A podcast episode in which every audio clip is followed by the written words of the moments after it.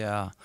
The song that I'm just now playing and um, sort of going over, and it's rising back up to the surface with me these days, is a song called Mystery of Mysteries. Yeah. And I wrote it uh, initially in 2007.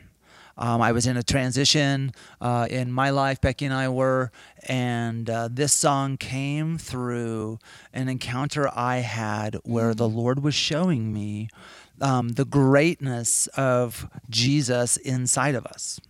And it was that whole, you know, Colossians 1 26 and 27. And I'm going through the scriptures and I'm like, Lord, this is amazing. I mean, of all the things that you could have done, why wasn't it just enough to go to the cross, die for the sins of the world, and then be resurrected? Why wasn't that enough? Yeah, yeah. And the Lord says, out of all the things that I did, the hope of my glory is to be inside of you. And I thought, man, I mean, we love the cross. We love the power of the rex- resurrection. Why wasn't that the hope of your glory, as awesome as it was? And all of those things were unto something. And that's where I saw, sort of in a vision, um, all these beautiful pillars and Solomon's colonnade, or at least what I thought was Solomon's colonnade, and, and the lined with purple and gold, as the scriptures say, the beauty on the inside. And then all of a sudden, I recognized, okay, there's a truth to this that I need to know. And it was basically um, that of all of the places God has dwelt throughout all of history, that his favorite place was inside man. And all of those things that he took time to build, um, like Moses, it was said he built his tabernacle after the heavenly pattern, after what he saw. Right. And the Lord was showing me all of that was leading up to the tabernacle that God would build without hands, hmm. the- as the Bible says, made without hands. And so hmm. the beauty, the strength, the pillars were like, you know, the strength of God inside of us. The gold was the divine nature.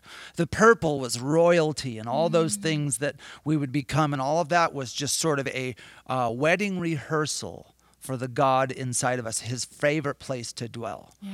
And it was like answering the question. It was like the Holy Spirit doing the work on the inside of us to answer the question of Isaiah 66 Heaven is my throne, earth is my footstool. Where will you build a house for me? Hmm. And I just fell to my knees under the weight of that truth and just said, Here, hmm. right here, Lord. Yeah. So, yeah, that's where it came So from. you say that when you sing the song again, it's like you get pulled back in Yeah. to that to that moment. Yeah. The thing I can liken it to is, um, you know, like as a childhood smell. There's a there's a s- like a season of your life, and then when you're an adult and you smell that same smell again. For me, it was my backpack as a little kid. Yeah. and every now and then I open a crayon box and that that hits me, and I'm back there again. What is that? What about this song? Pulls you back to that moment for you. Yeah. As soon as I start playing it,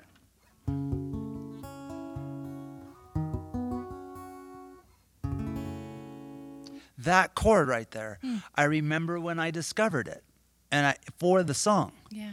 and I remembered thinking that's the perfect chord for what I'm trying to say. Emotionally, it sucks me into the words. So they have to marry. You know, when you're writing a song, what you're playing and what you're singing have to marry to some degree. And so, um, yeah, that's how it began. And that chord It's all a of a sudden beauty. just became this mystery of mysteries. If there was something that could open it up for me, it was that. yeah, yeah. Wow. So, so you wrote this years and years ago, and then now it's kind of coming back to the surface in this you know time that we're in right now. Yeah. Is there a significance to that? Like, why why now? Yeah. I got a word at the beginning of this year, and it was full circle. Somebody that I really trust uh, in our prophetic community um, and relationships prophesied over Becky and me that the Lord's bringing about things full circle that have been inside of you guys, that have been germinating, things that God's taught you a long time ago. They're in you like fine wine. It's time to come out. And then I got another song. Uh, um, about that and started writing about all of that. And then someone early on, one of our intercessors, gave me a word uh, from the Lord that, Bobby, it's time to let those old songs out. It's time for you to write new songs and let old songs out. And I thought, okay, I'm going to be obedient. You know, I'm a senior leader of a church. I'm speaking all the time and, you know, doing different things and worship and, and the uh, outward uh, parts of worship. I haven't um, led worship for a long time. Um, so a lot of my worship is like you see me here. I uh, have my guitar and I'm facing the wall sort of alone. Right. And so I'm having to step out in new ways these days. And yeah, so it's exciting Yeah. and, and terrifying all at the same time. right?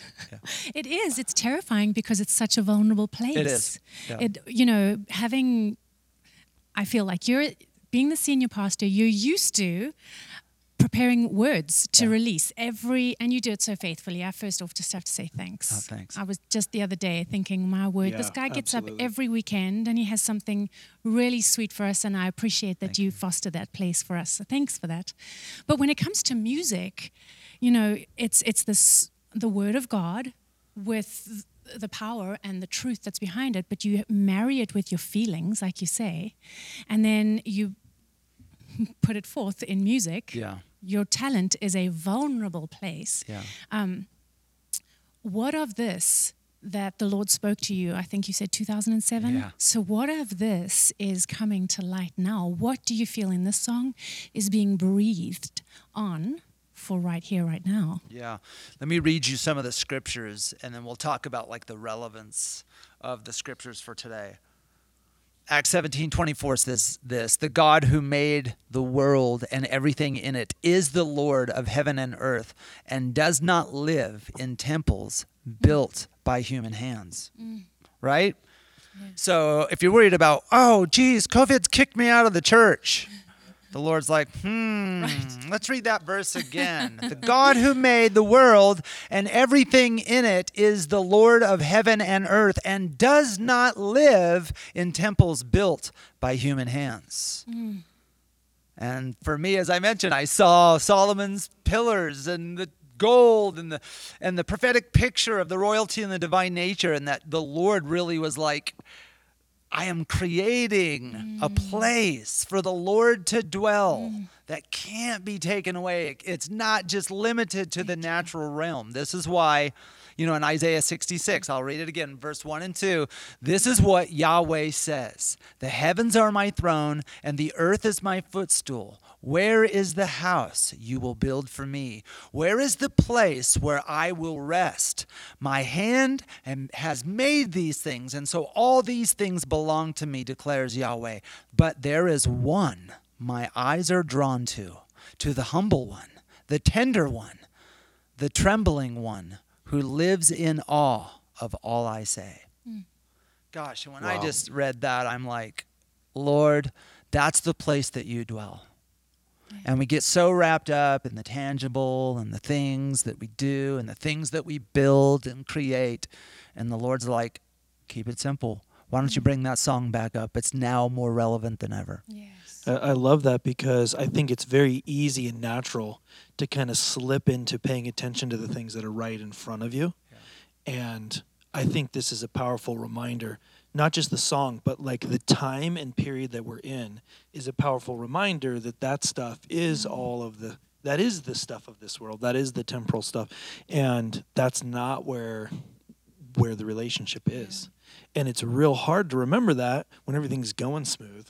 And sometimes you need a shakeup, I think. Mm. And I think that what you're speaking to this song is so powerful because it ties right into that very thing. Mm. Yeah. Colossians again 126 and 27 for the mystery hidden for ages and generations but now revealed to the saints to them God chose to make known how great among the Gentiles are the riches of the glory of this mystery, which is Christ in you, the hope of glory. I love in verse 26 how the um, this translation says the mystery hidden for ages Right. not hidden from the ages. Some of the translations say from, but I like this one. Yeah, yeah. It's the ESV. It's hidden for the ages, and I love that. You know, God uh, doesn't hide things from you, but hide things for you, and that's part of the mystery right now. Is The hope of glory is not just the things and the circumstances outside of us that need to change.